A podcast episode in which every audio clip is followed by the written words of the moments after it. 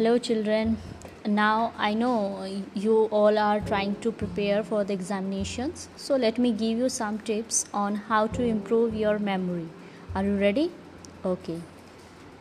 Use crossword, puzzles, and chess and so on to exercise your brain. Worry makes you forget things, so try to reduce stress in your day to day life. Create memorable images in your mind to help you remember the important facts. Repeat things you need to learn out loud several times. When you need to remember things, it can help if you try to put them all together into groups. Try meditation. If you follow these simple tips, you will improve your memory and do better in your examination.